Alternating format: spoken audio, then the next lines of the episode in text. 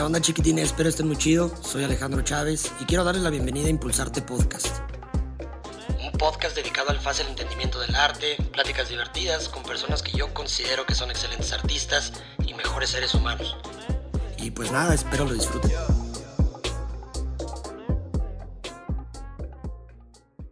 Épale, qué rollo, ¿cómo están? Bienvenidos a Impulsarte Podcast, su podcast de arte favorito.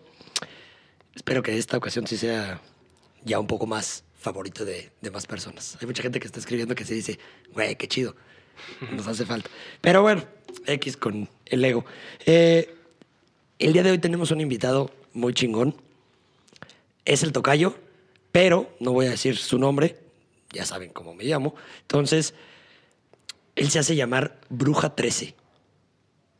Yo al principio cuando, cuando conocí tu firma, no sabía leerla, era como de bruja, este, cómo es, y luego el por qué 13. Entonces, Bruja, bienvenido, artista plástico, artista visual, este, tatuador, ¿qué más le podemos? Empresario, de todo. ¿Cómo estás, bro? Bienvenido. Muchas gracias, gracias por la, por la invitación, por el espacio, por tener este, pues esta charla que pues tú y yo sí nos topamos, Sí. eh, pero pues prácticamente no hemos tenido en sí como tal una, una plática formal, digámoslo, digámoslo así, ¿no? Sí, sí.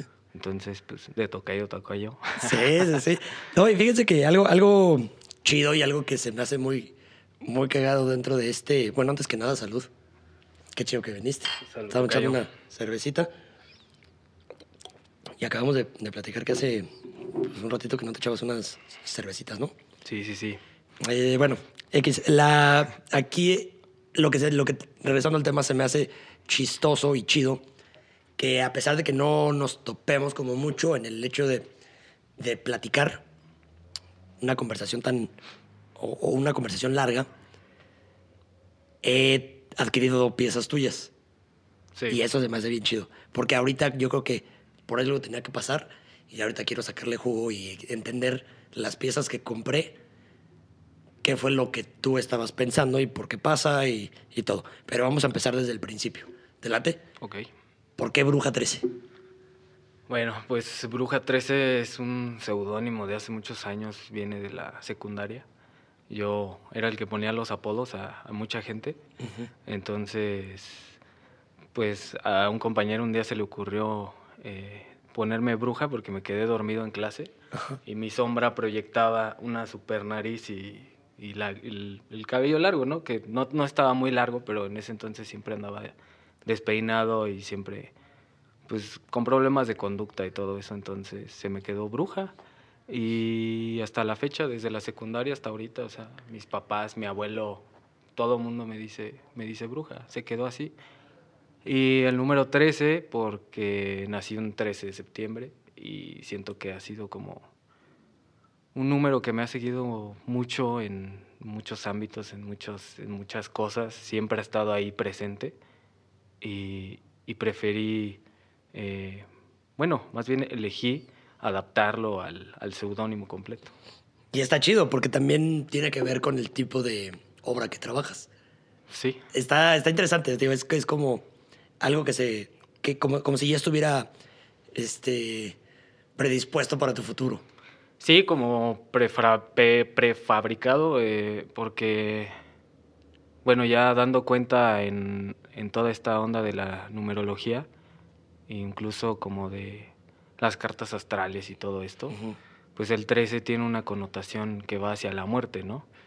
Hacia una muerte que mm, es el fin, es el fin de un ciclo, ¿no? Es una muerte más simbólica. Entonces, pues también es algo interesante porque de cierta forma se refleja un poco pues, en lo que hago, ¿no? Oye, ¿y dónde empezó el gusto por el arte? Pues es bien chistoso. Yo desde niño estaba eh, aburrido eh, y mi mamá me decía, pues ponte a dibujar, ¿no? Y estaba feliz y mamá, estoy feliz, dibuja, ¿no? Entonces, como que siempre había este impulso de, de- y esta influencia de dibuja y dibuja y dibuja, ¿no? Porque era algo que me gustaba mucho. Yo no me consideraba bueno en realidad, pero era algo que me gustaba muchísimo y, lo fui desarrollando muchísimo, muchísimo tiempo, ¿no? Em, y era bien chistoso porque de repente yo dibujaba algo y decía, esto está horrible, lo voy a romper. Y mi mamá llegaba y decía, no lo rompas, no, lo quiero guardar, eh, lo quiero conservar. Entonces, pues yo creo que ella es la que, la que tiene la mayor cantidad de dibujos este, míos de todo este, pues de todo este proceso, ¿no? De todo este inicio de, de dibujar. Ahí empezó realmente, ahí empezó y mi mamá tenía una formación eh, académica que se enfocaba más hacia el diseño de interiores. Ok. Sobre la espacialidad, de la arquitectura y todo eso, ¿no? Entonces, pues conocimiento del color, la forma, la luz, la sombra, la textura, la tenía realmente. Y, y ella misma fue también quien me dijo, oye, pues, ¿qué te parece si empiezas a meter color, no? Entonces empecé a experimentar con sus acuarelas, que incluso eran, pues, muy, muy, de muy, muy buena calidad y eran muy, muy viejas, ¿no? Este, y ahí empecé a desarrollar un poquito, a meterme más como en el color y la forma. Y pues mi papá también dibujaba y dibujaba increíble, increíble. Qué chingón. Digo dibujaba porque hace poquito intentó dibujar ahí, hacer algo y iba muy bien, pero pues no sé, como que lo dejó. Yo creo que es buen tiempo para presionarlo y que que vuelva a hacer algo. Pues hay que decirle ahorita que lo, que lo esté viendo, pues ya de una vez, que se, que se presiona. Y es que yo creo que también tiene que ver la práctica, ¿no? Ya estar fuera como de, de práctica, igual lo dejas porque dices, híjole, como que no, igual ya no es la misma pasión de antes. Pues sí, yo creo que sí corresponde también un poco a, a ese, a ese sentido. Eh, pero es bien chistoso también como el, pasa el tiempo y de repente uno regresa a sus bases, ¿no? de, de, dónde viene, ¿no? o a las inquietudes que uno tenía en, en determinado momento de la vida de cómo de cierta manera tienen un lenguaje con el ahorita, ¿no? Uh -huh. Entonces eso, eso es lo que a mí me interesa realmente de ver un dibujo de mi papá. Uh -huh. Qué chido. Fíjate que había algo que me llama también mucho la atención, es el ver las obras de ahorita. De ahorita podemos ver un poco de, la, de una de las piezas, la única que te queda. Sí, sí, ya. Pero una de, una de las piezas, y pues las piezas que trabajas no son muy digeribles para mucha gente. ¿Estás de acuerdo? Pero ¿siempre pintaste esto? Eh, pues yo creo que sí, siempre pinté esto, eh, más cuando empecé a dibujar no era una imagen tal cual de esta forma. Uh -huh. Era, eran personajes como muy abstractos y buscaba muchísimo, bueno, ahora ya lo puedo describir de esta forma, como mucho la gestualidad Uh -huh. o la experiencia de eh, qué pasa si pongo grafito y después tinta, o qué pasa si pongo color eh, y después, no sé, carboncillo, como diferentes tipos de, de, herramientas. Entonces yo siento que mi búsqueda empezó más de la experimentación uh -huh. y después se fue enfocando como a esta imagen de, del no regreso, ¿no? De, del no regreso, del de la consecuencia, de lo trágico, de, de, este cúmulo de, pues sí, de consecuencias que, que, conlleva una acción. Claro, está bien interesante porque también es, es como volver al pasado y ver lo que hiciste y lo que vas a hacer, ¿no? Que ahorita yo me imagino que ya estás preparando como diferentes piezas y sabes hacia dónde va tu línea creativa, ¿no? ¿Cómo podrías definir este, tu línea conceptual? Bueno, pues mi línea conceptual mm, yo creo que tiene dos eh, vertientes, por así decirlo. Mi línea conceptual en la ilustración hacia las bandas, que es lo que más hago, pues siempre parte de, de, una idea, ¿no? De algo que tiene que decir la banda y que quiere comunicar por medio de su música. Eh, bueno, cómo el artista baja todos esos elementos y lo expresa de una manera eh, de síntesis en uh -huh. una imagen, ¿no? Entonces, creo que ese desarrollo me ha servido a mí para ser un poquito más puntual en lo que tengo que decir. Uh -huh. eh, y digo, y sería este, muy absurdo que te dijera que no, que a veces uno cae en la obviedad ¿no? de, uh -huh. de, las cosas, ¿no? Eh, porque también recurro mucho yo a la iconografía y trato un poquito de hacer el ejercicio de hacer yo mis símbolos o hacer yo mis iconos, ¿no? Uh -huh. No para repetirlos en cierta medida, sino como para tratar de generar un lenguaje, ¿no? Y que obviamente, y creo que es el ideal de todo artista, pues generarlo realmente, ¿no? Generar un lenguaje y generar un conocimiento que, que no se quede estancado ahí, ¿no? Sino que, que siga su, que tenga continuidad, ¿no? Que siga su camino y que se siga desarrollando. Entonces, eh, pues yo creo que a nivel conceptual, pues sí estoy, mi interés sí es como la búsqueda de, de esta belleza que pueden tener muchos elementos o muchas cosas que, pues muchas veces rechazamos, ¿no? O alejamos un poco, ¿no? Por, crudo, por, por, lo crudo que, que se pudieran, eh, ¿cómo, cómo ponerle? No, no parecer, sino ser. Sí, claro, porque al final yo también hago el ejercicio de que un concepto que es muy crudo o que puede ser muy duro, pues al final es una reinterpretación bajada de una pintura, ¿no? Alguien lo puede ver y puede decir, oye, es que para mí esa sensación bajo el, este concepto se me hace muy light en tu obra, ¿no? Para mí yo ni siquiera puedo describirla. Entonces, a mí también me genera mucho misticismo esa parte de, decir, ok, ¿no? Pero también de comunicar y de decirte, ok, eh, a lo mejor yo he sentido lo que tú sientes, o de alguna forma soy empático con eso que tú viviste, ¿no? Pero también hago el ejercicio de invitar al, al, espectador por medio del color, por medio de la forma, de la textura, de la gestualidad, a, pues a siquiera voltear a ver la obra, ¿no? Ya de facto, si alguien lo observa y dice, ok, no me gusta, qué horrible, pero qué bonito color. Con eso. Con eso, ¿no? Sí, claro, y es que yo creo que también es parte de, o sea, no, no, no creo que todo el tipo de, de obra siempre tenga que ser la belleza que estamos acostumbrados. O sea, yo creo que, y es algo que a mí me gustó muchísimo de tu obra, por algo te dije, sabes que si quiero. Y cada que, que, amigos y familiares la ven, o sea, las, las dos piezas, una que, que tengo es este, un poco más colorida que la, la otra, una es este, monocromática. Pero él, por ejemplo, y digo, este, es un gato, una de las que tengo es un gato, y el gato, pues es un gato muy tierno. Pero tiene su, su antítesis, que es, hay una pieza que es el gato con la boca abierta, por así ponerle, y tiene un ojo en, en, la boca. ¿No? Sí. Entonces, yo encuentro belleza en las dos algo que a mí me gusta.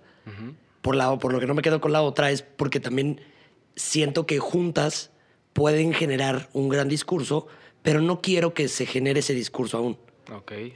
Me gusta tenerla y que el mismo, o sea, mis amigos, personas que vayan a la casa, vean estas piezas, pero las vean y tengan su propio juicio.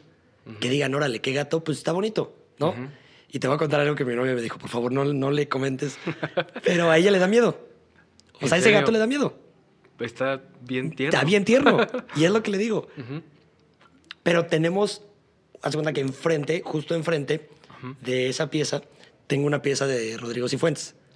Que es un payaso y pues tiene los picos así de, los dientes, como si fueran puros colmillos. Sí, sí, sí. Y esa sí, pues pareciera que da miedo, ¿no? Y le digo, ¿y esta no te da miedo?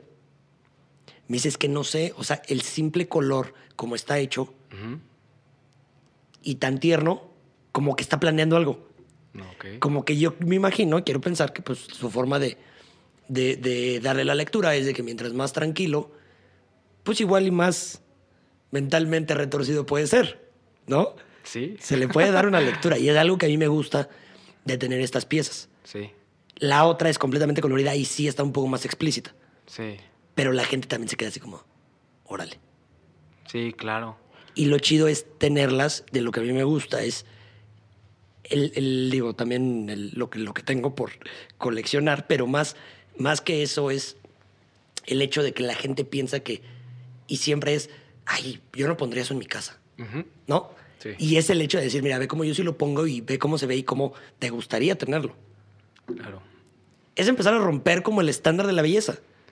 Sí, sí, sí, sí, es, es eh, dialogar con, la pieza y con el espacio y con el momento y con,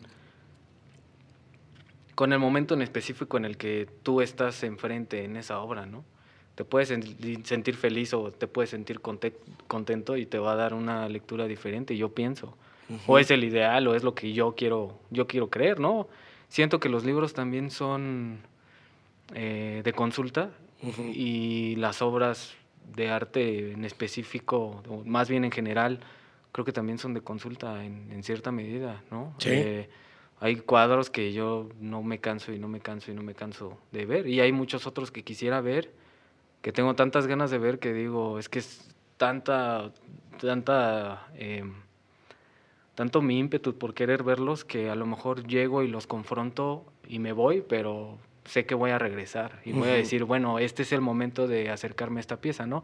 Y creo que mucho pasa con el discurso que hay de fondo de parte del creador, ¿no? Creo que es, es, hay una línea ahí muy, muy, muy directa.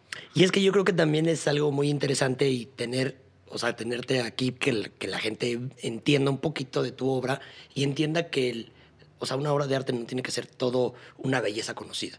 Sí, claro. ¿no? Sino el, el romper el estatus y poder decir, a ver, esto para mí es bello. Pero lo que hay mucha, lo que mucha gente luego no entiende de obra decorativa, por ejemplo, a una obra de arte que tiene, o sea, que tiene fondo, nada más ven la forma. Pero no tiene nada de fondo. Sí, claro. ¿Estás de acuerdo? O sea, te puedes quedar viendo una pieza que, pues, sin, o sea, sin fondo, con forma, y dices, ok, bueno, sí, y ya, te sigues. Sí. ¿Qué pasa con las que tienen, o sea, que tienen un fondo fuerte y forma?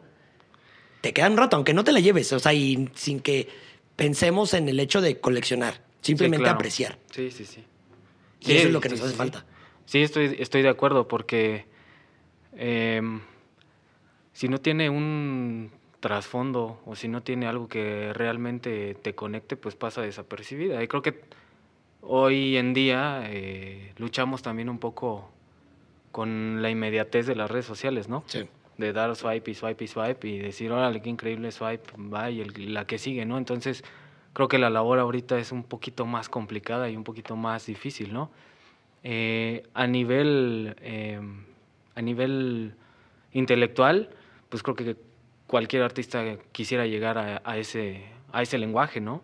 A ese lenguaje de realmente ver una pieza y decir, ok, está hablando específicamente de esto y me está dejando a mí algo, ¿no? Algo que se pueda volver sublime y que el día de mañana me transforme por completo, ¿no? Entonces, yo es un poquito el juego que trato de hacer, eh, pues por medio de, de, una habilidad que se desarrolla ya más en la técnica. en, en, pues en mucha experimentación, eh, realmente, eh, porque pues en la universidad sí aprendes muchas cosas, muchos fundamentos, muchas teorías, pero al final del día nadie te está moviendo ahí la mano y te está diciendo realmente dentro de su juicio certero y crítico si va a funcionar o no. Más bien tú tienes que tener ese diálogo con tu obra, con tu obra y tratar de descifrar qué es lo que te está pidiendo o hasta dónde llega, ¿no? Porque también cuesta mucho desprenderse el creador de, de, de, su hijo, ¿no? Claro. Y yo digo creador porque pues, es una palabra que me gusta más porque no me gusta como que me digan artista o que me digan maestro, ¿no? Pienso que todavía hay muchísimo camino este, que recorrer, ¿no? Claro. Pienso yo que, este, pues, que pues por ahí hay algunos que sí se merecen ese, pues ese título, ¿no? sí, sí, sí. Fíjate que lo platicaba el episodio pasado con, con Román Miranda. Uh -huh. Que él decía, pues que a mí no me gusta que me llamen maestro. o sea, porque pues todavía me falta mucho. Y excelente, excelente maestro. Por y, cierto. él, y él, por ejemplo, y, sí, yo te le digo, pues maestro, pues, o sea, es chistoso, pero digo, también es romper mucho con el, o sea, con el ego. El, y, y, y el hecho de que los demás te vean como maestro es algo padre. Pero si tú no te sientes como maestro, pues también es, es válido decir, ¿sabes qué? Pues yo todavía no soy maestro. Sí, claro. O sea, no, no me llamen así porque todavía no me siento. Sí, o esta idealización, ¿no? De, este, del personaje y, y, de todo lo que hay alrededor. Digo, porque al final del día, pues todos somos, todos somos seres humanos, ¿no? Y realmente eh, no es que se galardone con títulos, sino que en el caso de Román, pues por supuesto que se le merece su, su título, sí, ¿no? Claro. Ese y muchos otros más. Digo, hace rato comentaste este, de Rodrigo Cifuentes, pues exactamente También. lo mismo, ¿no? Digo, sí, ¿no? grandes creadores, grandes artistas. Y en lo personal son dos este, artistas que me, me gusta mucho su, su trabajo, ¿no? Sí. Kikis, Kikis 1313 también. Excelente obra. Excelente sí, obra. Sí, y creo que bueno, Román un poco no tanto, creo que en algunas obras sí un poco, pero pues creo que también tienen un lenguaje pues muy interesante, ¿no? Que, y muy intelectual también que siguen desarrollando y que de verdad en la factura pues se ve, ¿no? No hay, es indudable. Sí, sí, sí, sí. Y yo creo que pues digo, todo es cuestión de tiempo. Le preguntaba a Román de qué era lo que él pensaba que hacía a un artista. Y él me comentó que el tiempo. Y yo creo que sí. Yo creo que, y, regresando al punto de lo que comentabas de las redes sociales y la inmediatez, el contenido basura. Bueno, eso no fue lo que dijiste tú, pero yo eso lo pienso yo. Eso lo pienso yo. no, también hay mucho contenido basura. Así como... Pero, por ejemplo, esa, esa misma inmediatez hace que los aspirantes a artistas, que más que otra cosa buscan fama, ¿no? Sí. O sea, llamar la atención y decir, bueno, es que yo hago esto, ¿eh? Mírame. O sea, yo hago esto y quieres vender rápido y es como, oye, pues en cuánto tiempo y rápido, rápido, rápido. Es como de, a ver, brother, darle calma.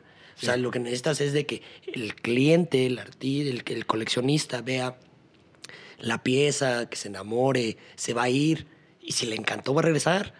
Sí, claro. Y yo creo que eso es lo que hace que ellos y el artista, como, como dice Román, sea el tiempo lo que los forme y los forje así completamente. ¿No? Sí. ¿Tú qué piensas? ¿Qué es lo que piensas que hace un artista? Pues yo creo que.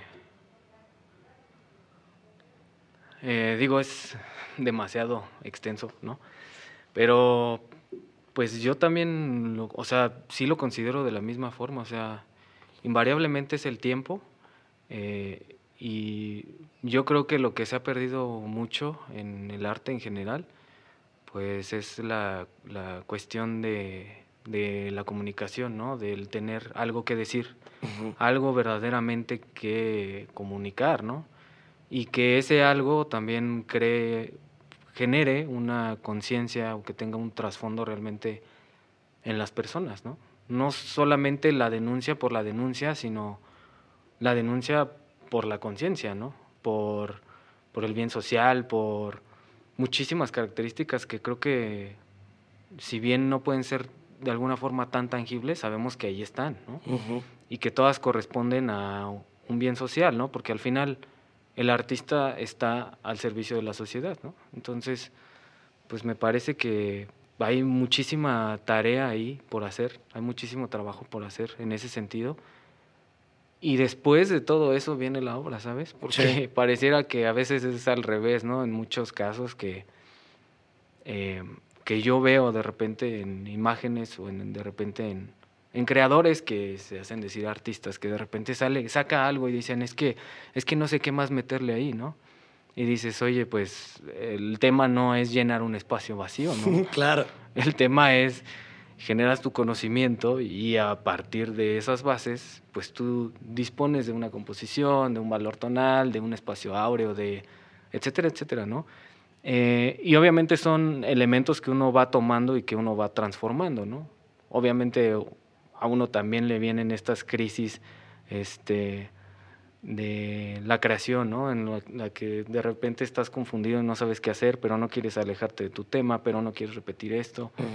Entonces vas tomando ahí recursos y vas tomando estrategias, pero tú ya tienes un conocimiento de background, ¿no? Entonces eso, eso cambia muchísimo muchas cosas, ¿no? No, y es que también yo creo que, o sea, complementando lo que dices, yo creo que estás completamente atinado en todo lo que, lo que estás diciendo, pero complementando, yo creo que mucho es también el hecho de que el, el creador no sabe entender también el mismo espacio y silencio que la, que la pieza luego amerita y te pide.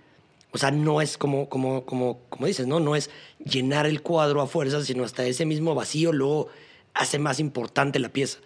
Si es que sabes llevarlo. Sí. Si no, pasa esto. O sea, te genera una comezón en los ojos de decir, necesito ponerle algo ahí. Y es como de, bro, pues igual. O sea, si necesitas ponerle algo ahí, entonces tu pieza no está funcionando. Claro. ¿No? Entonces yo creo que es importante también tener, como, como comentas, darle un, una investigación previa antes de manchar. Claro. Sí, y, y siempre eh, viene como este ejercicio de menos es más, ¿no? Entonces, creo que si alguien puede poner una parte anatómica muy bien trabajada en un bastidor súper chiquito, pues te está invitando a meterte a la obra, ¿no? A que realmente aprecies eh, el trabajo que hay detrás, ¿no? Obviamente el, el, trabajo técnico y sin siquiera primero ver la cédula, que es un ejercicio que muchos hacen, ¿no? Sí. Este, sino meterte de, lleno a la obra y ver eh, todos los aspectos que la conforman y cómo está constituida, ¿no? Y en base a eso creo que ese ejercicio pues te va llevando y te va abriendo a pues al lenguaje que está tratando de comunicar el, el, artista, ¿no? Yo, yo lo veo mucho de esa forma, ¿no? Siempre hay como un entusiasmo enorme por pintar lo más grande posible, ¿no?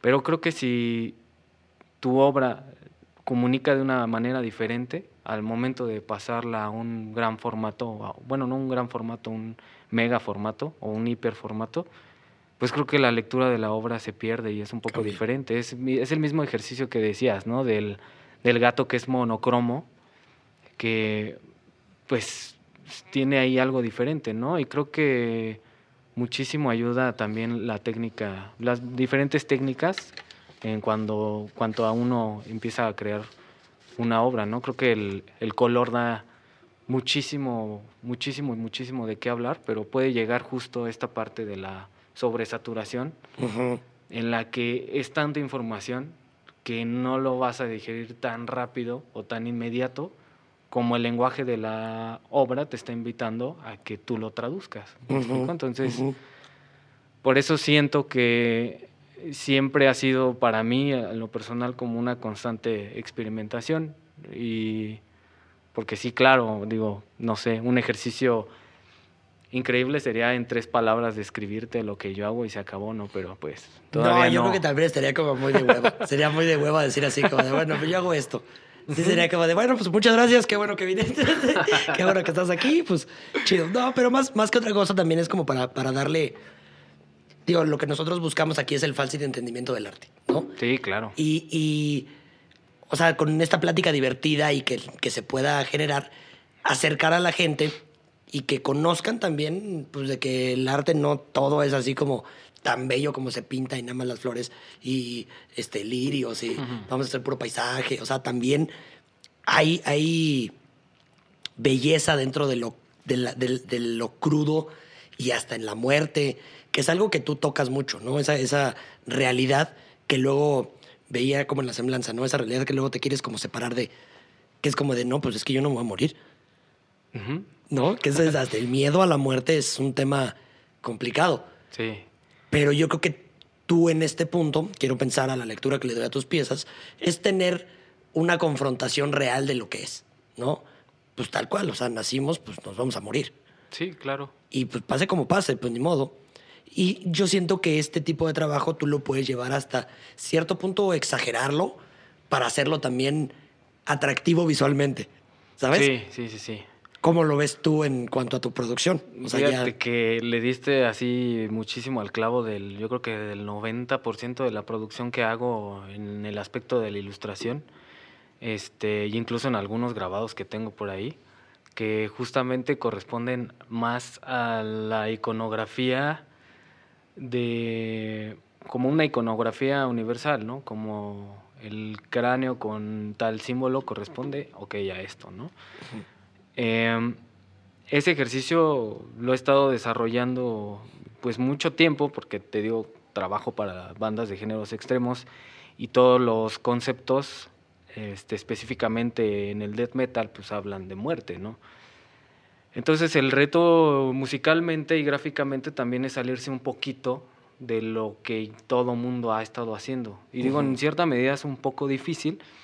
Y ahí entran pues muchísimos otros valores gráficos y agregados, este, habidos y por haber, ¿no? Eh, inspiraciones de películas, este, de novelas gráficas, de muchos elementos en los que de repente una polilla puede representar la muerte, pero si la pones volando envuelta en rosas, haces algo un poquito más poético y la muerte ahí pasa desapercibida. Claro. Pero ahí está. Sí, sí, y sí. es parte del lenguaje coloquial, ¿no? O sea, el día a día es, pues lo que tenemos seguro es, es la muerte. Incluso este, pues por ahí en, los, en, los, en las grandes bandas de, de death metal hay un eslogan que así dice, ¿no? Only death is real, ¿no? Solo la muerte es, es, es, certera y es verdadera. Entonces, está, está interesante hacer, hacer ese juego porque hay bandas que me piden que sí sea muy explícito en la imagen, ¿no? Entonces te vas como a la obviedad de la imagen y a su lenguaje este, intrínseco, ¿no? Mediático también. Entonces, pues en algunos proyectos funciona y en algunos pues ya no tanto, ¿no? Porque si la idea es salirte un poquito de esa obviedad, bueno, pues tienes que abordar ciertas, otro tipo de estrategias. Y el ejercicio de meterme prácticamente en las diferentes mentes de los colaboradores musicales y sacar yo un concepto para que todos estén contentos y, queden satisfechos con mi trabajo, es muy difícil. O sea, es, ¿Y cómo, cómo muy es, complicado. ¿cómo, cómo, es, ¿Cómo es ese proceso, por ejemplo? O sea, te piden, digo, para los que no sepan, digo, ya lo, ya lo mencionaste un poquitín, pero haces pines, este, playeras, portadas para discos, de, de bandas de género extremo. Has trabajado o sea, con, con, bandas europeas, Estados Unidos, japonesas y mexicanas, ¿no? ¿Cómo es ese proceso, por ejemplo? Te contactan y te dicen, oye, bro, he visto tu chamba, quiero que me hagas la portada de mi próximo disco. Sí, va un poquito este, por ahí, o también lo que sucede muchas veces es que hay una casa productora que quiere hacer una reedición de un disco de los noventas, ¿no? Entonces ellos hacen el deal directo con la banda y el promotor me contacta a mí y me dice, ok, yo vi tu arte y te interesaría hacer una reedición para tal banda y digo, ok, hay licencia, no hay licencia, ¿cómo se maneja, no? Porque también mucha mucha banda en el círculo es, es que esta banda es de culto y está olvidada. Entonces yo voy a hacer playeras y las voy a vender y es... Todo es muy underground, ¿no? Realmente. Entonces es pues por el culto o por el gusto, pero pues últimamente a mí me gusta trabajar un poquito de una, de una manera formal y darle su crédito a, a cada cosa, ¿no? Porque ha pasado que de repente generas una ilustración y de repente no trae una licencia y la subes, ¿no? Y de repente la banda se molesta y, y es correctamente entendible, ¿no?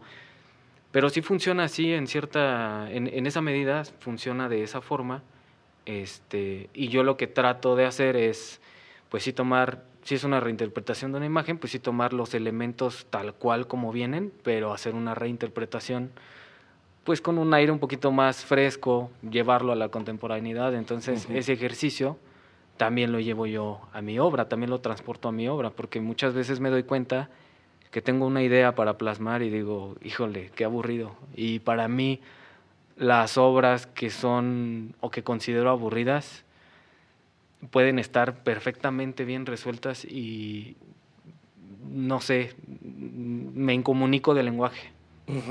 Y me pasa eso muy seguido, este, pero bueno, también trabajo un poquito en eso para irlo, irlo soltando de alguna forma. Este, digo, no sé, tú, tú creo que sí conoces la obra de Ron English, que hace muchísimo ese juego, ¿no? Es una obra súper divertida, que tiene mucha sátira y que tiene eh, una carga este, social y de denuncia muy fuerte, ¿no? Desde temas eh, como la diabetes, ¿no? Este, y muchos otros eh, temas sociales que son, que son universales y que también pues, son tangibles, ¿no? Que, que no vienen, no corresponden a un imaginario propio del artista, sino que realmente está expresando la realidad de una manera tan graciosa y tan entendible que te da risa, ¿no? Sí. Porque se sale con la suya. Entonces, se sale con la suya. a mí me gusta muchísimo hacer ese ejercicio también y pues es un artista, uno, uno de mis favoritos. ¿En este, serio? Sí, uno de mis favoritos, Ron English. Me gusta muchísimo. ¿Pero más por el concepto, o sea, por lo, por lo que dices, o también por su forma de ya ejecutar? Creo que visualmente también mucho, porque él viene de una escuela total y completamente del graffiti. Y me gusta muchísimo cómo todos esos valores em, gráficos de alguna manera llamarlos del graffiti, eh, los lleva a su, a su obra, y no solo a su obra, ¿no? sino que los instaura en estos supermódulos enormes y en estas superbardas, cómo lo transporta y cómo ese mensaje llega a más personas. Y eso eh, el uso de la iconografía, porque usa muchísimos iconos de la cultura popular, que es algo que también a mí me llama muchísimo la atención. Que ahí sí obviamente caes en la obviedad, pero es intencional, ¿sabes? Claro. No es un ejercicio de, es que voy a hacer un Mickey Mouse porque pues todo el mundo lo conoce y voy a ser súper famoso con esto, ¿sabes? Y otro elemento que me gusta muchísimo de Ron English son las contraluces, el juego de las contraluces. Oye, por ejemplo, sí, la pieza que yo tengo, la, la que es colorida, Ajá. ¿tiene algo que ver con él? muchísimo. Con razón. Ahorita ya tiene sentido. Ya dices, ok. Esa obra, esa obra es un, te puedo decir que es un ejercicio, pero no, mucho tiempo lo vi como ¿Qué, qué? ejercicio, sí, sí, yo pensé que era una obra maestra. pero no. Ah, qué chido. Eh, o sea, es una obra que ya tiene muchos años, yo creo que tiene Sí. como, no sé, unos ocho años, yo creo. Eh, te comento que es un ejercicio porque fue eh, para una clase, ¿no? De, de la facultad. Entonces, yo no veía tanto como este tipo de entregas como las obras maestras, yo los veía Claro. como ejercicios, ¿no? Era un ejercicio en donde yo desembocaba pues, la habilidad técnica en, en una pieza, pero yo no la concebía como obra, como una obra como tal, porque pues aqu- en aquel momento, y lo sigo pensando de esta forma, o tengo una forma muy romántica de ver todo el arte ahí al artista, pues era, pues es que yo estoy a años luz para decir que estoy haciendo una obra de arte, ¿no? Claro. O sea, ¿quién va a venir en este momento y va a ver esa pieza y va a decir felicidades, es una obra de arte, ¿no? Entonces, esa pintura está basada en una pintura de Michael Hussar, Ujú. es un pintor que me gusta mucho, es un pintor eh, pues, tradicional de caballete, muy de la observación, pero que tiene un diálogo súper abierto y grotesco y confronta muchísimas cosas, ¿no? Entonces yo me influencié muchísimo en la composición de esa pieza para yo reinterpretarla. Y en esa reinterpretación empecé a meter elementos que a mí me gustaban mucho y que pude determinar. Y uno Ujú. de ellos era este juego de las contraluces, con el fondo un poco, un tanto tenebrista, que te digo, o sea, vuelvo a lo mismo. O sea, sería muy descabellado decir que en ese momento yo hice tenebrismo, porque ahora me doy cuenta Sí, claro. que lleva un proceso larguísimo, pero sin embargo tú ves la pieza y sí te da, pues sí te da todos estos sí. referentes o todos estos elementos que tú me comentas, ¿no? A pesar de que hay una penumbra y una oscuridad, pues también hay una luz atractiva que precisamente era como te comentaba, te invita a confrontarte con la obra, ¿no? Eh, esa obra la vio mi abuela. Mi abuela entraba de repente a mi cuarto y, y se maravillaba, ¿no? Eh, pues mi abuela leía mucho, no se espantaba de algunas Sí, cosas, sí. de algunas otras sí. La verdad era una, una mujer muy abierta, pero yo tenía un, un cuadro de un Baphomet en, en mi- en mi, en mi cuarto, ¿no? Y pues un Baphomet es la representación, este, eh, pues intrínseca de- del, del chivo, ¿no? Del, Para, para los que no estén como familiarizados, así para ponerlo como en pocas palabras, del, del diablo. sí, del, del macho cabrío, de Sí, sí, sí, Satanás, ¿no? De Satanás. Entonces, esa obra fue una, una obra que yo hice, este, despuesito que hice esa obra que, que, tú, que tú adquiriste, ¿no? Ujú. Entonces ella veía esa obra y pues le causaba algo, ¿no? Entonces, pues cuando estaba ahí en mi cuarto, pues ya de repente yo tenía que voltear el cuarto, el cuadro, perdón. Ok. Entonces, pues se entiende, ¿no? Completamente. Dices, bueno, ok, pues algo le ocasiona, ok, le das la vuelta y, y se acabó, ¿no? Y después ya lo contemplaba y lo veía de otra forma, ¿no? Y me preguntaba, ¿no? Oye, eh, ¿por qué dibujas esto? ¿Por qué haces esto? ¿Por qué esto? ¿Por qué? Y entonces, inconscientemente, yo empecé a generar como un diálogo con mi abuela en el que ella ya tenía entendimiento un poquito más claro de lo que yo hacía y su percepción de las cosas, o al menos de mí y de mi entorno, que era mi cuarto, en este Sí, sí, caso, sí. cambió absolutamente, ¿no? Y ese yo creo que también te lleva a entender a un punto ya más personal, fuera de lo artístico, que no, no siempre, o sea, es la apariencia, ¿no? Y lo que ves que puedes entrar como a un mundo de una persona. Imagínate que yo, o sea, que, que, me invites ahorita a tu casa y yo llego y tienes, o sea, puro O sea, obra este, tenebrista, este, muy oscura, un bafo ya todavía más grande. este, pues no sé, o sea, Lilith también la tienes por ahí pintada. Y, y, todo tiene que ver con algo que la sociedad pues ha marcado como que pues está mal. Claro. ¿No? Algo que se adora al diablo. Y ya como que eso está medio culerón. Dices, oye, no, no manches. Sí. Pero también luego entiendes el por qué y dices, ah, caray, no lo había visto de esa forma. Y mucho es, pues, entender, ¿no? La dialéctica, el poder platicar con la persona y decir, oye, ¿pero por qué? Digo, tú tenemos un amigo en común, este, bueno, este Charlie, ¿no? Sí. Que él, por ejemplo, canta este, su, igual, este, música yo nosotros le llamamos como música satánica, ¿no? Entre, entre nosotros los cuates. Le decimos, ya deja de cantar tu música satánica. Pero ya una vez que platicas con él y ya, hemos platicado aquí con, con, con, Charlie, entiendes que pues no tiene nada que ver con una adoración al diablo, no tiene nada que ver con, o sea, ni siquiera con una, o sea, un, un, o sea, un fanatismo, para nada. O sea, simplemente es, o sea, lo que representa el también hasta cierto punto ser el underdog. O sea, eso yo creo que también ya cuando le das esa lectura ya dices, ah, caray. Y es lo personal, o sea, saliéndonos tantito de la obra. Sí. O sea, me imagino que también has vivido mucho de eso, ¿no? O sea, que, que de repente te ven y que todo de negro y que de repente traes tus playeras así como bien, este, pues con tus diseños. Sí. Y la gente no le entiende. Y es como de, no, pues es que él, él debe de ser satánico. ¿No? o sea, me imagino que se pasa seguido. Es muy chistoso, sí, sí, sí. Eh, digo, creo que hay dos cosas que son, o sea, que, o sea, innegablemente, este, pues sí, han, han, pasado. La primera es este mamón y la segunda es satánico, ¿no? O, o mamón satánico, o satánico mamón, o como quieras que puedas traducirlas, ¿no?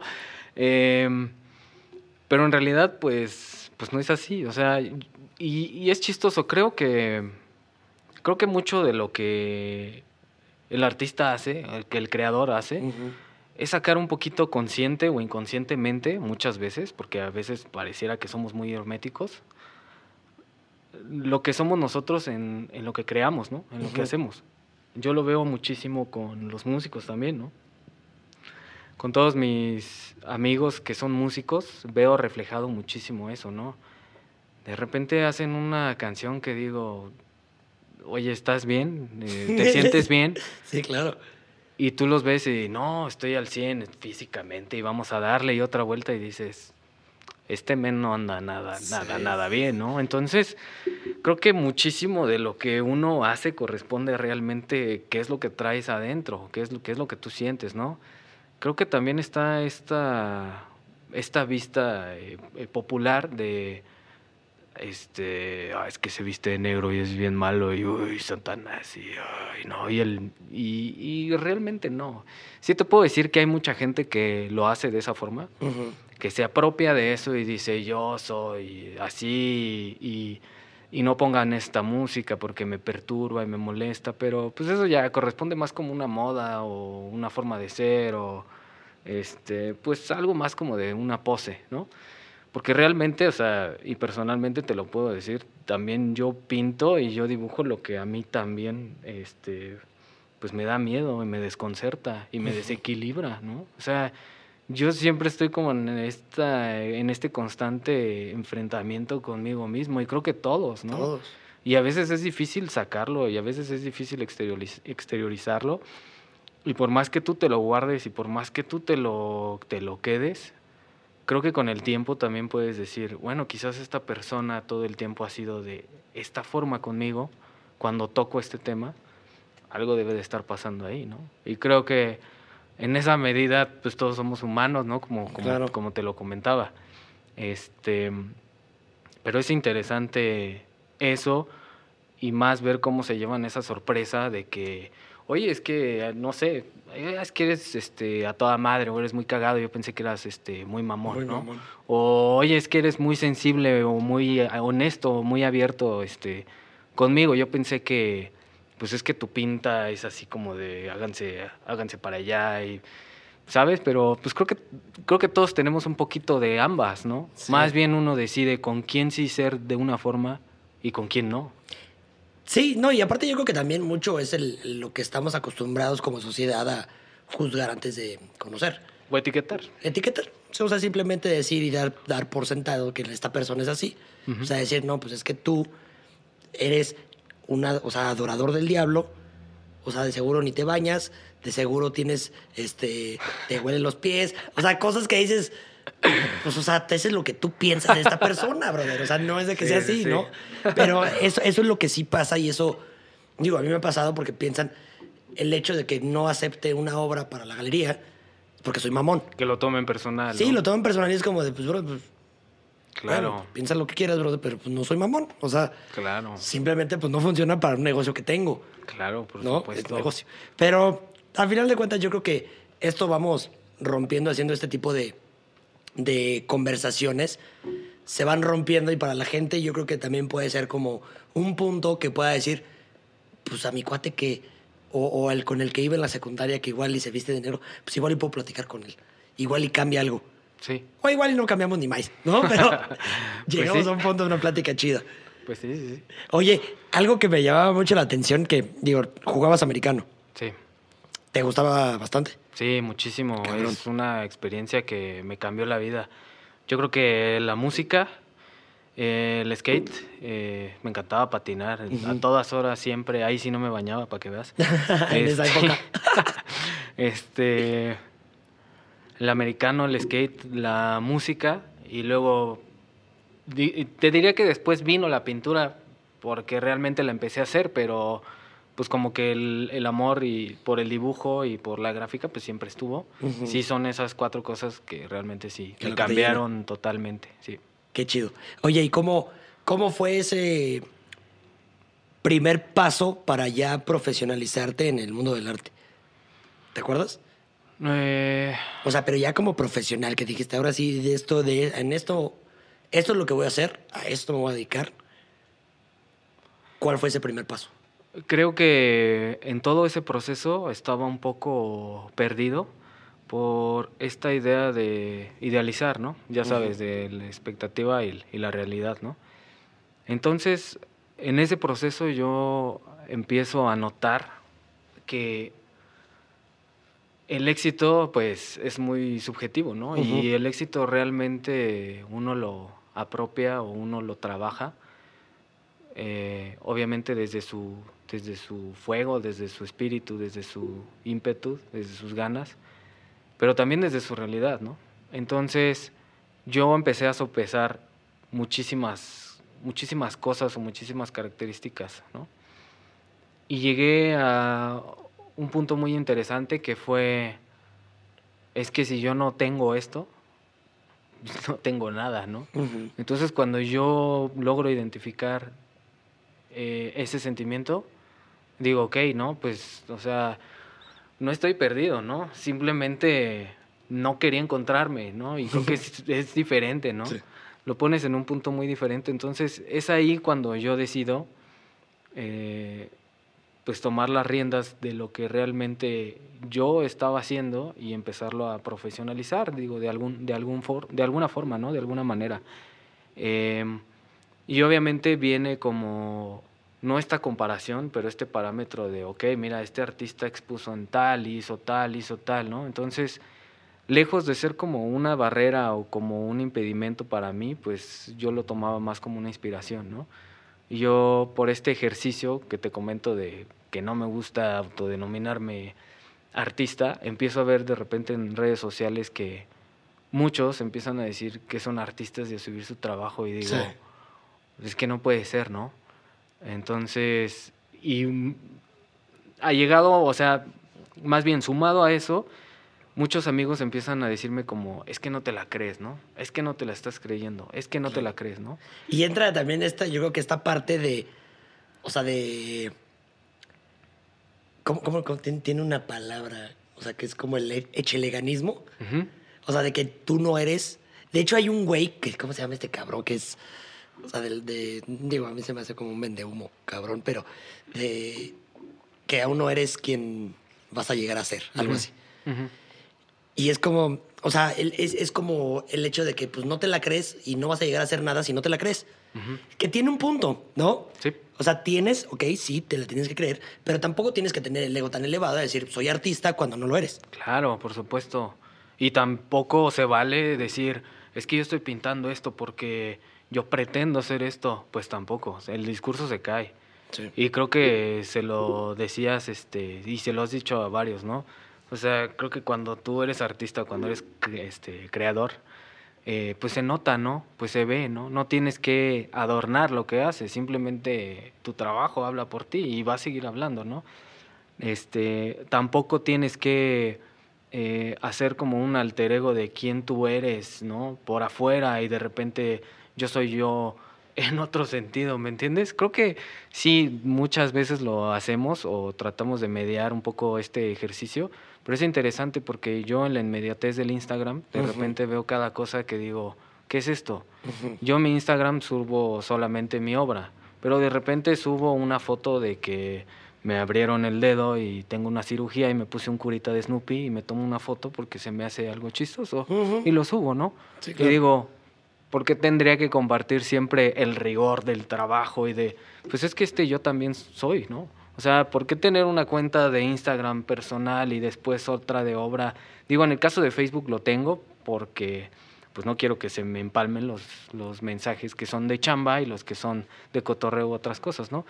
Pero creo que sí, todo en cierta medida corresponde a, pues, quién eres tú, ¿no? Y, y lo más importante, qué tienes que decirle tú a las personas, qué tienes que aportar, ¿no? ¿Qué tienes que, que decir? Y creo que todos tenemos algo que decir, ¿no? El problema es cuando a lo mejor no sabemos bien, a bien mediar o buscar bien qué decir para que eso sea O cómo decirlo. trascendente, o cómo decirlo, claro, también. Sí, y es que yo creo que también mucho tiene que ver el hecho de que estamos como sociedad condenados a, a ser quienes, o sea, ser quien la sociedad quiere que seamos. Sí. Esperanzados, ¿no? Que la sociedad diga, es que si tú eres artista, pues tú tienes que ser así. Ah, pero eres un artista que pinta obra oscura. Entonces tienes que ser así. Y es Claro. como de, pues no, o sea, y, y como dices, ¿no? O sea, no tiene nada de malo subir. Y eso a mí me lo dijeron una vez, o sea, unos, unos cuates, ¿no? De que yo subo, pues, que de repente que subo obra y de repente subo del podcast y de repente subo una foto con mi novia. Sí, Y de repente en un video, pues subo y grabo a mi cuate diciéndole ni un hi ni un hola. que me da mucha risa. Sí, no, cierto. a mí también, y hay mucha gente que le da mucha risa. Pero eso, por ejemplo, es un, un cotorreo entre él y yo, y es lo que Sí, soy yo. claro, y yo no claro. tengo problema. Y me lo dijeron, oye, pero si es que tú debes de profesionalizarte, le digo, mira, profesional soy. Claro, Por algo sigo aquí. No está peleado. Y no, no tengo que ser estrictamente una persona seria cuando estoy caminando en la calle. Si estoy caminando en la calle y me parece algo gracioso, pues lo puedo hacer y lo puedo subir en mi red social. Si quieres ver nada más obra, métete en la red de, de la galería. Sí, Ahí no, nunca voy a subir un, ni un hi ni un hola. sí. Nunca. Sí, sí, sí. Creo que sí. Y sí. yo creo que es eso. O sea, es Sí. entender que las redes sociales no son quien. O sea, no son lo que somos. Ujú. O sea, es una parte de lo que somos, Sí, ¿no? sí, sí, sí. Porque también, o sea, digo, a mí se me hace chistosísimo el hecho de que ahorita este, TikTok, ¿no? Tenga, que sea una red que tenga una, una inmediatez tan fácil de poder llegar a millones de personas. Y dices, wow, está padrísimo. Sí. Llegar a 3 millones de personas así, Sí. de lujo. Pero ¿cuántas personas se van a acordar de ese video? O sea, de esos 15 segundos, puedes tener, no sé, 14 mil millones de likes en ese video. Y es un video tuyo bailando. Y después de hacerlo exclusivo, ¿no? Y borrarlo y decir, pues lo vio quien lo vio y adiós, no se repite, ¿no? ¿Sí? Pero digo, a final de cuentas, nadie se va a acordar. Sí, Son pocos los que se van a acordar y van a decir, ay, mira este gran video. Entonces, siento que es esto. O sea, es esta sociedad en la que estamos viviendo, que es todo tan, tan continuo, tan rápido, que llega el punto en el que ya ni siquiera nos detenemos a observar.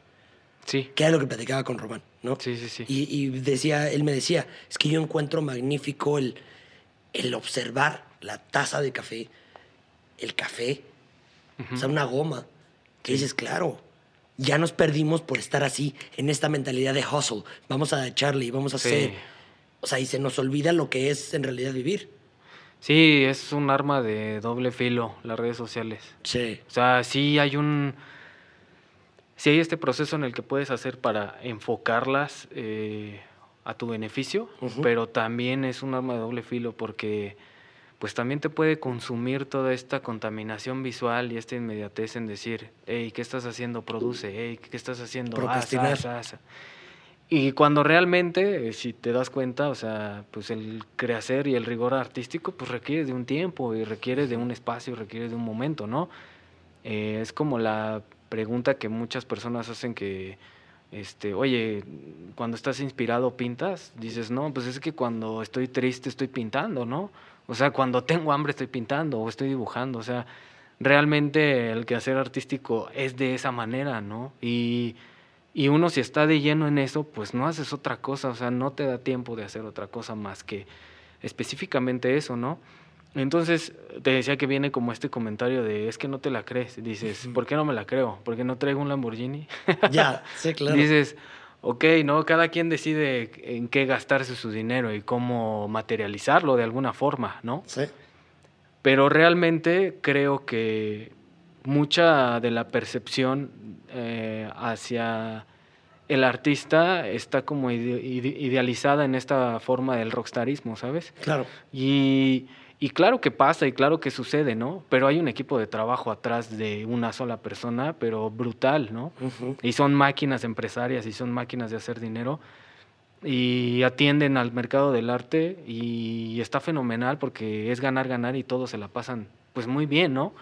Pero también hay otra cara, ¿no? También hay otro lado, también hay otra parte. Entonces, ninguna está peleada, simplemente hay que entenderlo en un panorama y en un contexto un poquito más grande como para que pues esa banda sepa este que no por no tener un horario de oficina, tú tienes tu propio horario y tú tienes que ser el doble de responsable contigo mismo eh, porque tú no tienes jefe, tú eres tu propio jefe, ¿no?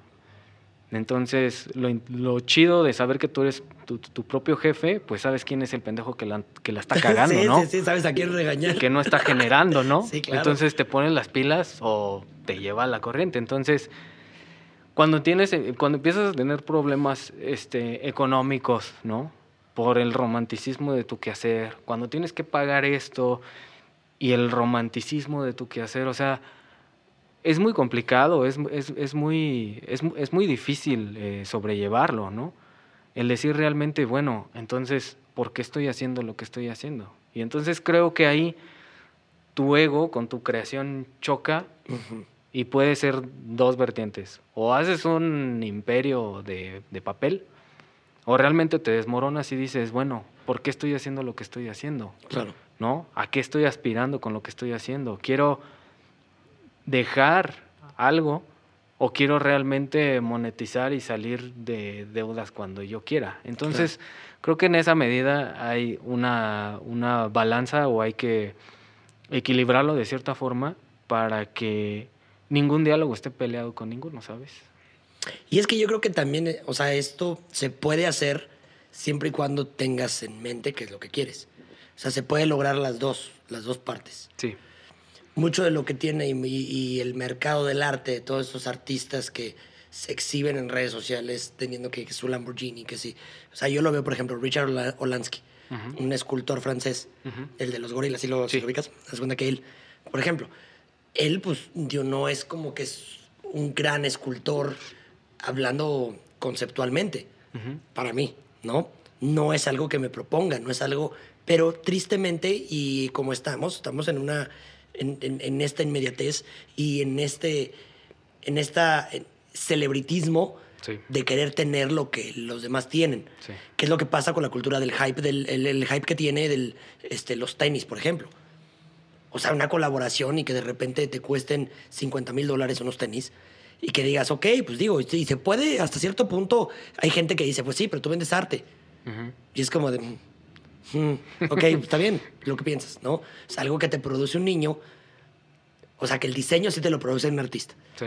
pero que un niño te lo produce y le pagan centavos, no tiene nada que ver con la, o sea, con la labor del artista. Ujú. que son hora nalga, él trabajando, él conceptualmente haciendo, y él propuesta, cuesta los mismos 50 mil dólares, ok. Sí. Sí, sí, Pero, digo, es, es, es como, mm, yo no, ni siquiera lo comparo, pero es simplemente entender dónde está la, la cabeza de la gente.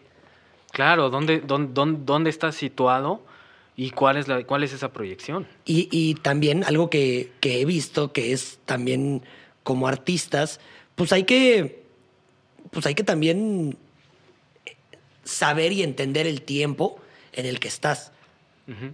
qué es lo que también qué es lo que vas a crear para este tiempo. Si aunque quieras decir algo y aunque tu, tu obra no sea tan pop como las de los demás, la puedes hacer a tu forma Sí. y hacer tu ataque a eso, a eso que no te gusta. Sí. Eso es yo creo que la labor del artista, Sí, ¿no? sí. Y no está peleado para nada, porque puedes atacar al artista, o sea, que tiene Lamborghinis, y tú tener un Ferrari y decir, bueno, pues es que no es un Lamborghini, Claro. ¿no? No hay problema, pero simplemente yo creo que tienes que ser muy verdadero con lo que quieres. Sí, O sea, no decir soy un artista que quiere proponer algo socialmente, sí. Porque también, o sea, se te cae tu discurso. Sí, sí, sí. Cuando estás hablando de la guerra y a lo mejor presencialmente no estás y se vuelve un juego de niños, por así decirlo, ¿no? Sí.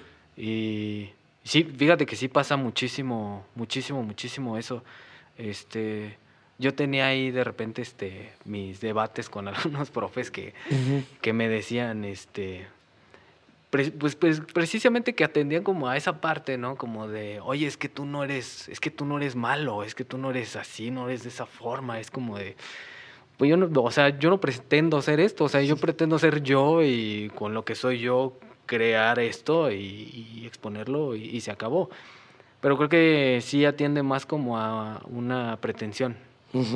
Eh, y es justo lo que tú dices. Si voy a ser honesto conmigo mismo, voy a decir, ¿sabes qué?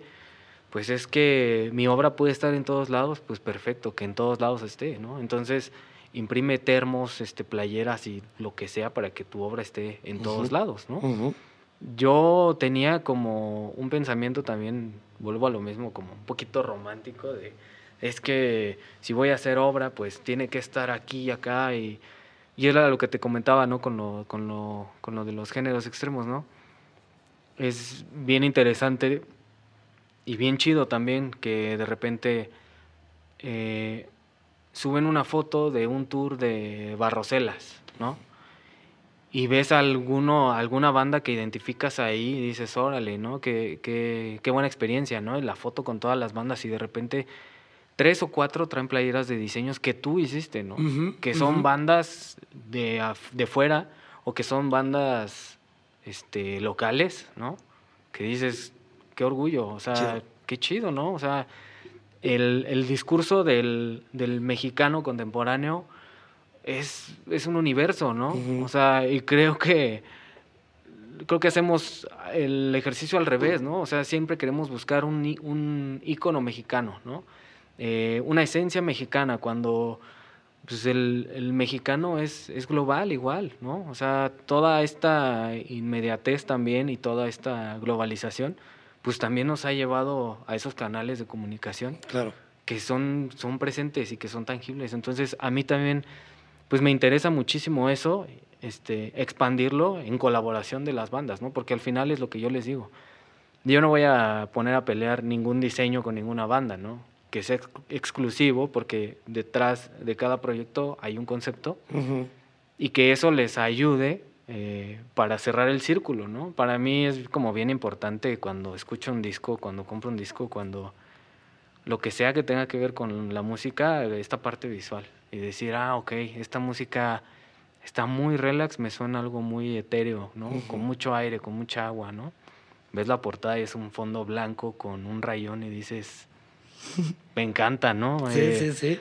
Estoy, estoy más sensibilizado, te podría decir que estoy más sensibilizado con el lenguaje visual directamente por la música que solo por la visualidad. Ok, ok. No sé por qué, pero me, me pasa eso todo el tiempo. Sí, pues es que yo creo que esa es tu forma de, de materializar tu, tu crítica, ¿no? Y también el entender tu misma forma de, de escuchar música y de apreciarla. Y creo que con el tiempo también el, o sea, en, este tiempo de, de, producción, la música ha sido como un factor ya como muy, muy, muy determinante en lo que yo hago, al grado en el que a veces comentando le digo es que sin música no, no hay nada, o sea, si, si no estoy escuchando algo, pues no puedo hacer algo, ¿no? Realmente, o sea, necesito ver formas, este, colores, este, no sé. Y es chistoso porque eh, incluso con amigos que son músicos, que de repente estoy haciendo un dibujo y se los muestro y me dicen, eso se ve a tal banda. Y digo, ah, ok. que dices, bueno, ok, sí tiene como esta misma línea en la que el artista está generando esta visualidad para este concepto, ¿no? Entonces, está bien, está bien interesante eso. Y por el lado de que te comentaba de, llevar el, arte a diferentes este, lados, pues te digo, igual no está peleado, ¿no?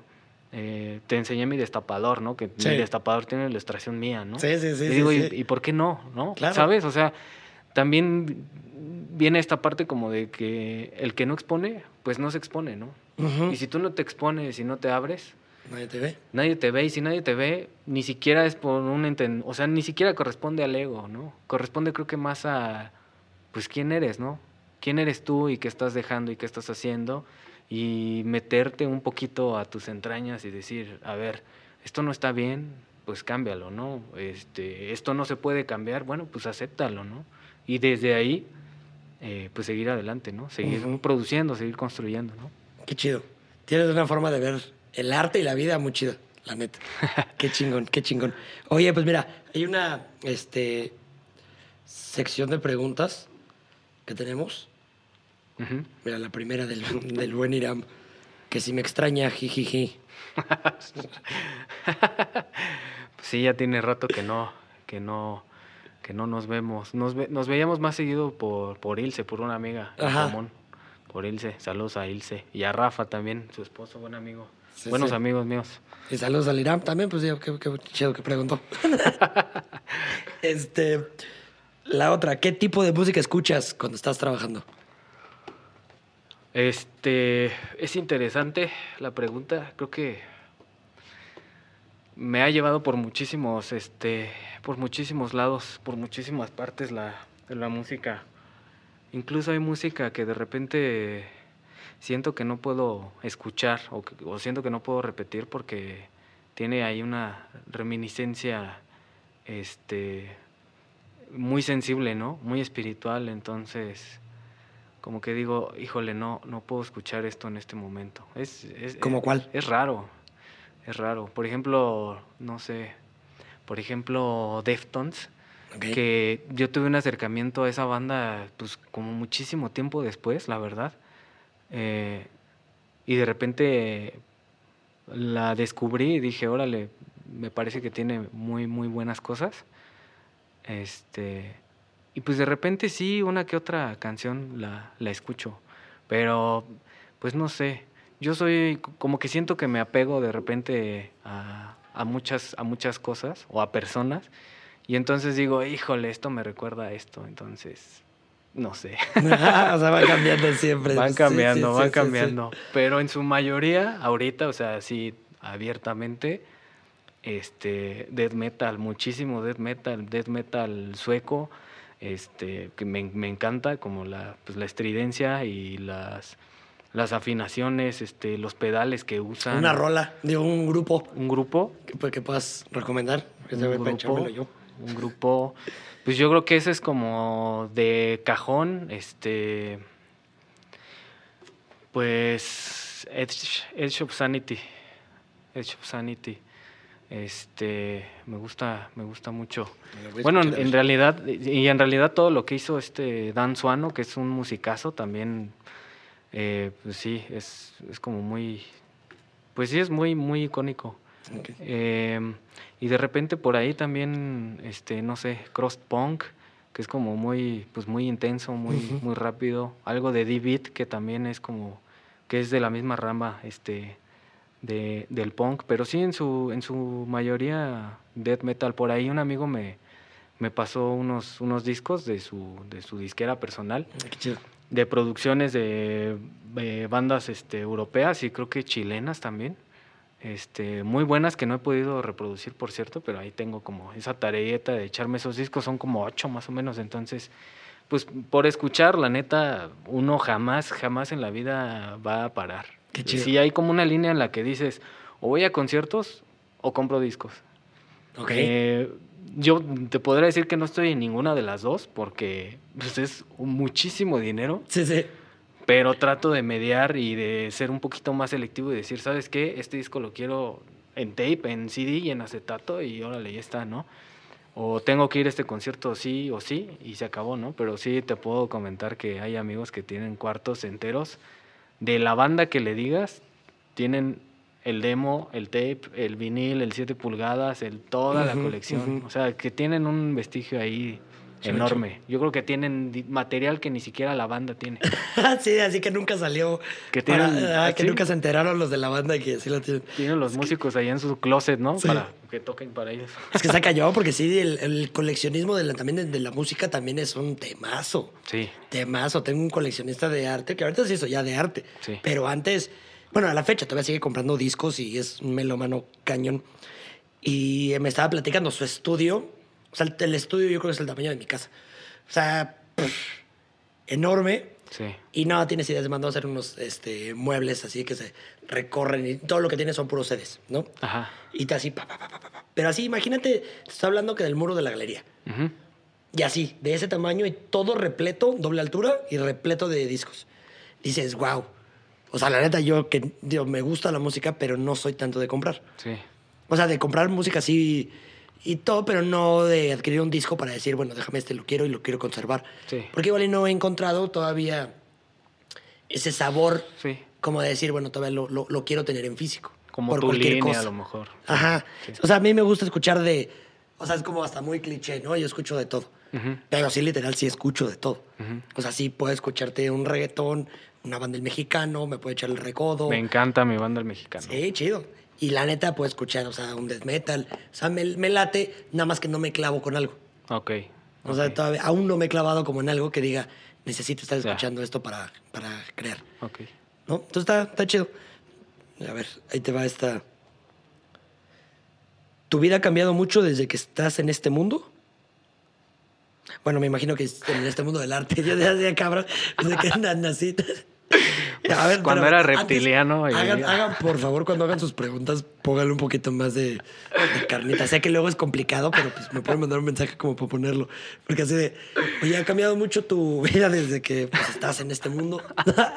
Desde que naciste. Y así de, pues, bueno, pues mi vida cambió desde que sí nací. Pues, Cuando sí. era reptiliano y vivía en Júpiter, eh, todo era muy sencillo. Los humanos son muy extraños, todos son muy extraños. Sí, sí, sí pasa. Pues claro, claro que sí. Este, mentiría si te diría que, que no.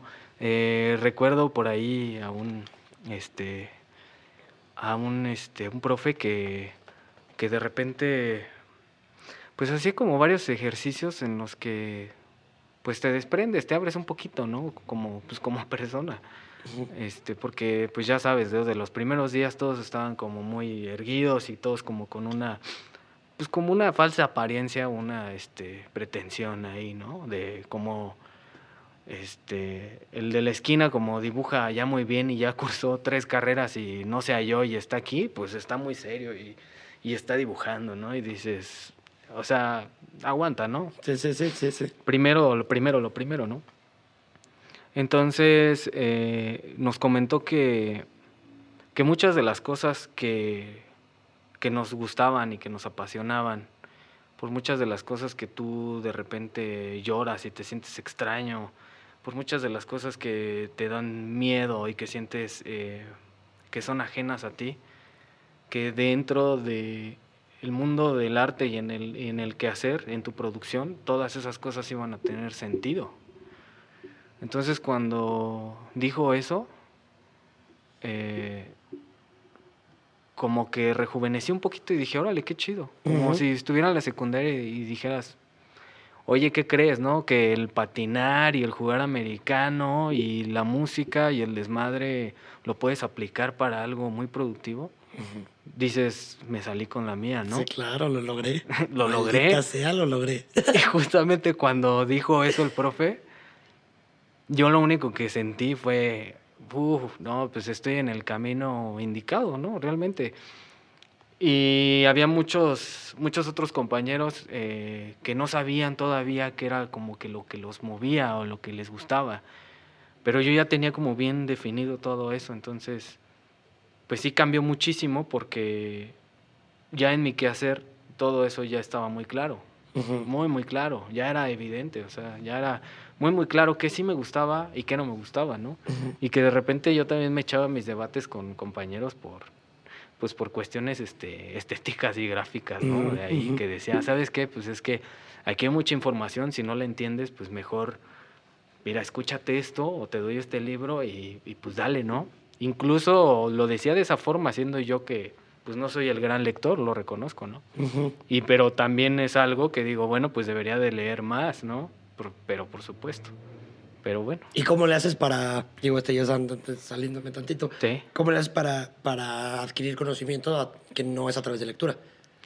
Visual, hago muchísima documentación visual, muchísima, muchísima, y, y en la música, en la música me pasa muchísimo que de repente con esta experiencia de estar eh, escuchando y de estar separando como el bajo y la guitarra, la batería y la voz, me, me voy, de alguna forma me voy viajando.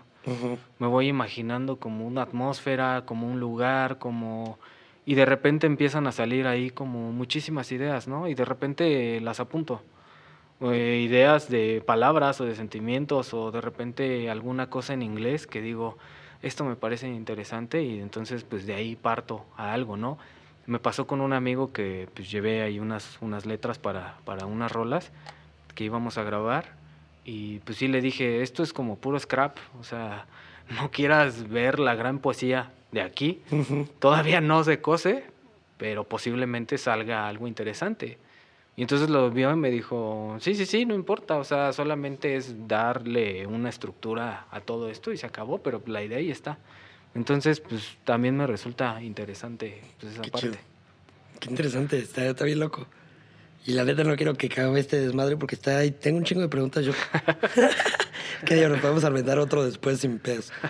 Este. ¿Tienes tatuajes? Sí, tengo un 13 este, en el empeine, es el único que tengo. Pues casi siempre firmo las obras. Este no está firmado y me gusta que no esté firmado. Este, quiero que pase el tiempo y que digan, ah, pues ese invariablemente es un Bruja 13. Este y por el lado del lenguaje, ¿no? Ni siquiera por por esta onda de es que él lo hizo, ¿no? Porque igual un poquito fuera de eso, eh, me pasaba que exponía y siempre decían, a ver, una foto del artista al lado de su obra. Y yo siempre me desaparecía. Era como de fuga. Yo me iba a echar un cigarro o algo. Yo decía, no, fuga, adiós. Y entonces ya cuando subían todas las fotos, luego los profes me decían, es que no saliste en la foto. Y yo, sí, profe, pues ahí luego, ¿no? Pero realmente era por, pues es que yo no quiero que me vean a mí, yo quiero que vean lo que yo hago, ¿sabes? O sea, la foto con el artista. Que luego digo, al final de cuentas también es como nada más darle un poquito de cara, no en todas, o sea, sí te entiendo y te sigo, Ajá. pero yo creo que también es como darle un poquito de cara a lo que empezando puede, o sea, tiene que, que ser. Nada más como decir, bueno, este artista pues es bruja, ¿no? Sí, sí, sí. Pero no, y, sí te entiendo, no darle como a todas esta, este peso de que tengas que estar a fuerza siempre ahí. Sí, claro. ¿No? Si no es algo que tú estás buscando y pues está bien, es válido, pero sí, yo creo que sí, de repente debe de haber una que digas, bueno, aunque sea la expo, por ejemplo, la inauguración, que digas, bueno, ¿quién es bruja? Ándale, sí, sí, sí, sí, sí, sí, sí, puede ser. Incluso hasta en el Facebook, ¿no? Pues es que no tienes fotos así, pues como tú de frente o así, es como de, pues no, todas me las han tomado y las que yo me tomo hasta me las tomo de una forma, pues sátira o cagada, de que, güey, pues ahí está mi foto y ya, ¿no? Entonces, como... Pero obviamente entiendo tu punto, porque pues como yo lo dije anteriormente, o sea, si te eh, exponer es exponerte, ¿no? Y en cierta medida, pues tienes que, tienes que exponer tu persona porque pues tienes algo que decir, ¿no? O sea, si estás en el anonimato porque no tienes nada que decir, pues se acabó el discurso y bye, ¿no? Entonces, este, bueno, por otro lado, eh, contestándole lo, de, lo del 13, este, pues muchas de las obras y las ilustraciones, este, pues generé yo el, el 13 de diferentes formas, ¿no? Eh, Y esa es como que la forma ya más, más definitiva, ¿no? es eh, como, como esta. La forma ya más definitiva, este, que corresponde también ya más como a la firma que hago para los discos y, y- y toda la... Es una la gran firma. De, las- de las músicas. Me, me gusta mucho, la neta. Es una gran firma, la neta.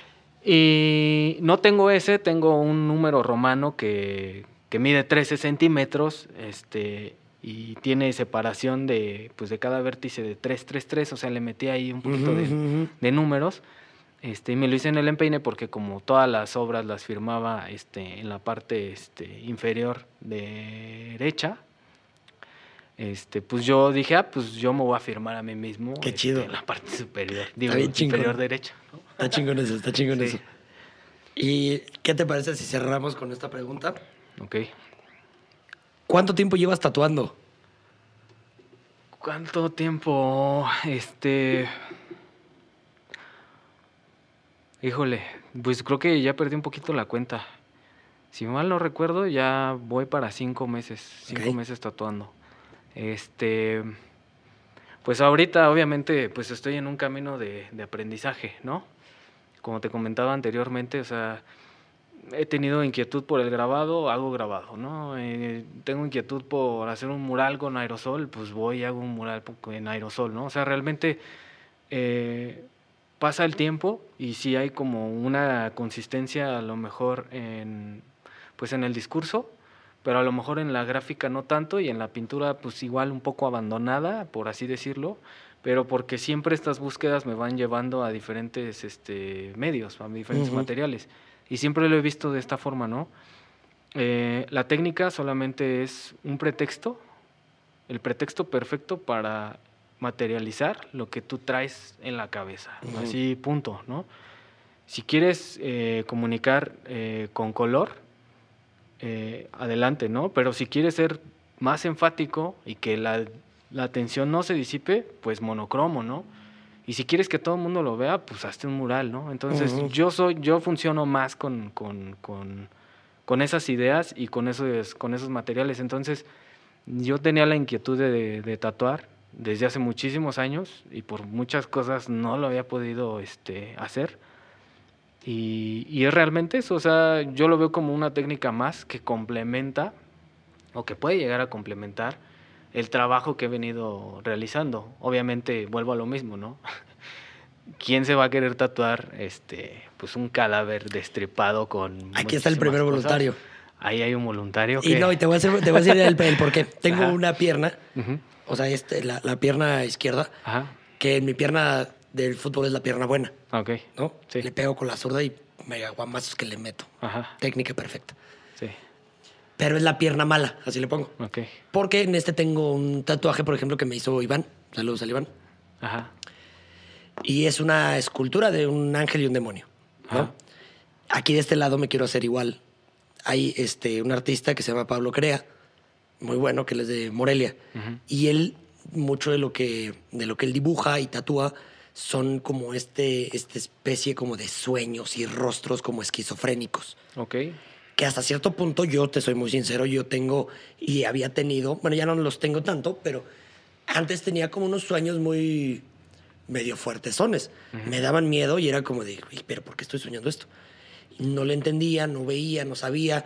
A la fecha no lo entiendo, pero ya veo la estética Sí.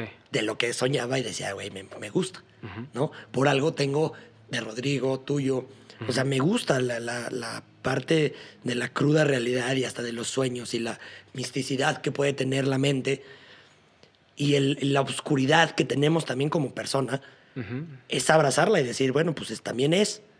O sea, no es de que no exista y todos somos siempre buenos, no. Claro. Tenemos siempre nuestra oscuridad y hay que saber abrazarla y no dejar que domine. Sí. Entonces, por eso en esta pierna buena, de la zurda, para el fútbol le pongo la pierna mala, porque tiene ese balance. Ok. Es buena para algo, pero pues para otra cosa, pues estéticamente quiero que se vea, o sea, hasta cierto punto malvadona. Ok. Y del otro lado tengo una batalla que es un koi y un, este, eh, un pulpo, ¿no? Que me hizo Talí. Saludos a Talí. Y entonces acá, pues yo jalo. O sea, me voy a hacer este de Pablo y jalo que me hagas algo chido tú. Órale. Vamos a meterle. Qué chistoso que menciones lo de los sueños porque o sea, mucha de, de, de, mi obra también sí corresponde a ese lado de, de, los sueños o de las pesadillas, ¿no? Porque de repente digo, bueno, fue un sueño, fue una pesadilla y pues ya como estéticamente las dos cosas de repente eh, pues chocan, pues ya no sabes si realmente te dio miedo o, dices, bueno, estuvo chido esto que soñé, bueno, lo voy a sacar en, en un dibujo, ¿no? Eso está, está interesante. Sí, no, y es que a mí me, o sea, me pasaba porque antes sí me, me, me, pues me espantaba, ¿no? Si era como de, ¿por qué estoy soñando esto? ¿Qué, qué tengo, no? O sea, a cierto punto decía, y ya después como que me empecé a clavar un poquito y empecé a escuchar como audios de esquizofrenia y personas, ¿sabes? O sea, ese, tipo de búsquedas que son innecesarias, pero que te terminan también formando, que dices, te termina, digo, a mí me ayudó a, a, entender un poquito más y dije, no, pues ya descarté que no tengo esquizofrenia. Entonces ahí era como este, este entendimiento que yo buscaba. Pero más que otra cosa, yo creo que ya mis pesadillas ya no van a, eso, ya no son pesadillas. Okay. Ya la, cuando llego a tener estos sueños, ya es como simplemente entender qué era lo que pasaba y qué era lo que estaba pasando en ese sueño. Yo qué estaba haciendo mientras pasaba. Y era darle como el, el hecho también de tener a mi vida cotidiana, sin estar dormido, entender las personas, por ejemplo, porque soñé con esta persona si la acabo de conocer y de repente veo una cara así como medio mm. temblorosa. Ok. Entonces es darle pues un poco de razón a tu, a tu vida. Igual y puede ser que pues yo mismo me esté tripeando bien loco y nada que ver con, o sea, con las personas y las vibras de las personas, pero a mí me ha funcionado. Me ha funcionado que cuando son así tan pesadas, es como aléjate tantito, bro. Pues dicen que todo que todo lo que vemos inconscientemente existe en otro plano de tiempo y realidad. Entonces, pues. Puede ser. Si, si eso nos provoca, pues yo creo que. O sea, si atiendes a eso, pues puede ser que sí, que sí coexista, ¿no? Sí, en otro lado. Sí, pero ya, ya nos estaremos metiendo en un, en un tema de, de multiversos bien loco, que también es un temazo. Sí, sí, sí. chingón. Pues ya estás. Este, muchísimas gracias por haberte dado el rol. ¿Algún consejo que le quieras dar a los jóvenes creadores? Pues que realmente identifiquen por qué están haciendo lo que están haciendo. O sea, si quieren, eh, si quieren la fama, si quieren el, éxito, si quieren el y lo que sea que corresponda al éxito, este, pues creo que justo que corresponda a una honestidad que sea, pues que sea 100% de, de esa forma.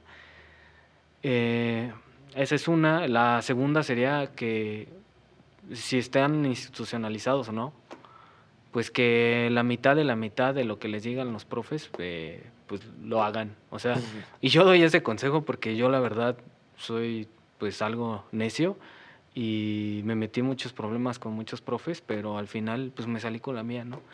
Y creo que eso eh, es parte del aprendizaje, eso es, eso es parte del seguir aprendiendo y seguir evolucionando, pero obviamente trabajando. Porque hay esta otra parte del alumno que no hace absolutamente nada y siempre le está echando la culpa a la institución, ¿no? Que pasa muchísimo, ¿no? Que dices, bueno, ¿cómo exiges tú, no sé, mejor infraestructura, mejores clases si tú agarras el lápiz 20 minutos al día, ¿no? O sea, pues no, esto es de de ocho horas diarias o incluso hasta más, ¿no? Y de no tener horario, de no comer, etcétera. Entonces, esa sería otra. Otra sería la responsabilidad, que sean muy responsables en su quehacer, que si tienen que hacer un diseño, que lo terminen, ese también sería otro. Es que podrían ser miles y miles y miles de consejos. Terminar las cosas es algo muy importante. No dejar nada a medias, no dejar nada a la mitad. Es lo peor que puedes hacer porque si empiezas mil cosas y todas las dejas a la mitad, al momento en el que tú entregas y hablas de ti por tu persona, pues eres una persona incompleta, ¿sabes? Claro. No, hay un principio en muchas cosas, pero no hay algo concreto, no hay, no hay algo tangible en lo que puedas este, omitir una, una crítica en su totalidad. Y es lo más importante. Y otro consejo sería, pues no desistir, no desistir nunca, o sea, no quitar el dedo del renglón nunca. Y yo doy ese consejo porque yo incluso he estado al borde de decir, ¿sabes qué?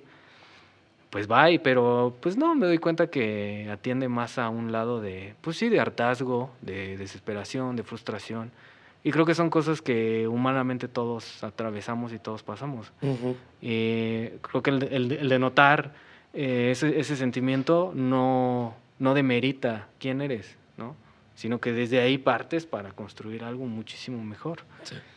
Em, y pues generar un discurso, ¿no? Yo creo que eso es algo muy importante y hago muchísimo hincapié en eso porque considero que ese es el, ese es el valor fundamental del artista, ¿no? Eh, yo sigo trabajando en eso y, seguramente me va a costar, si, si, 60 años vivo, pues 60 años generarlo. Creo que eso es algo que es muy complejo, muy difícil de, de, hacer, pero se puede, se puede lograr y yo creo que hasta ahí. Qué chido. Pues son un chido de consejos y están chidos porque todos esos consejos son consejos que son muy o sea, muy reales, ¿no? Para ya, ya desde un punto más, más real y no tan romántico, sino es como, pues, lo que es. O sea, cómo llegas a hacer las cosas, pues, chingándole, no desistiendo, terminando las cosas. Sí. O sea, está de huevos. Qué chido. ¿Dónde te pueden encontrar tu obra, tus redes sociales?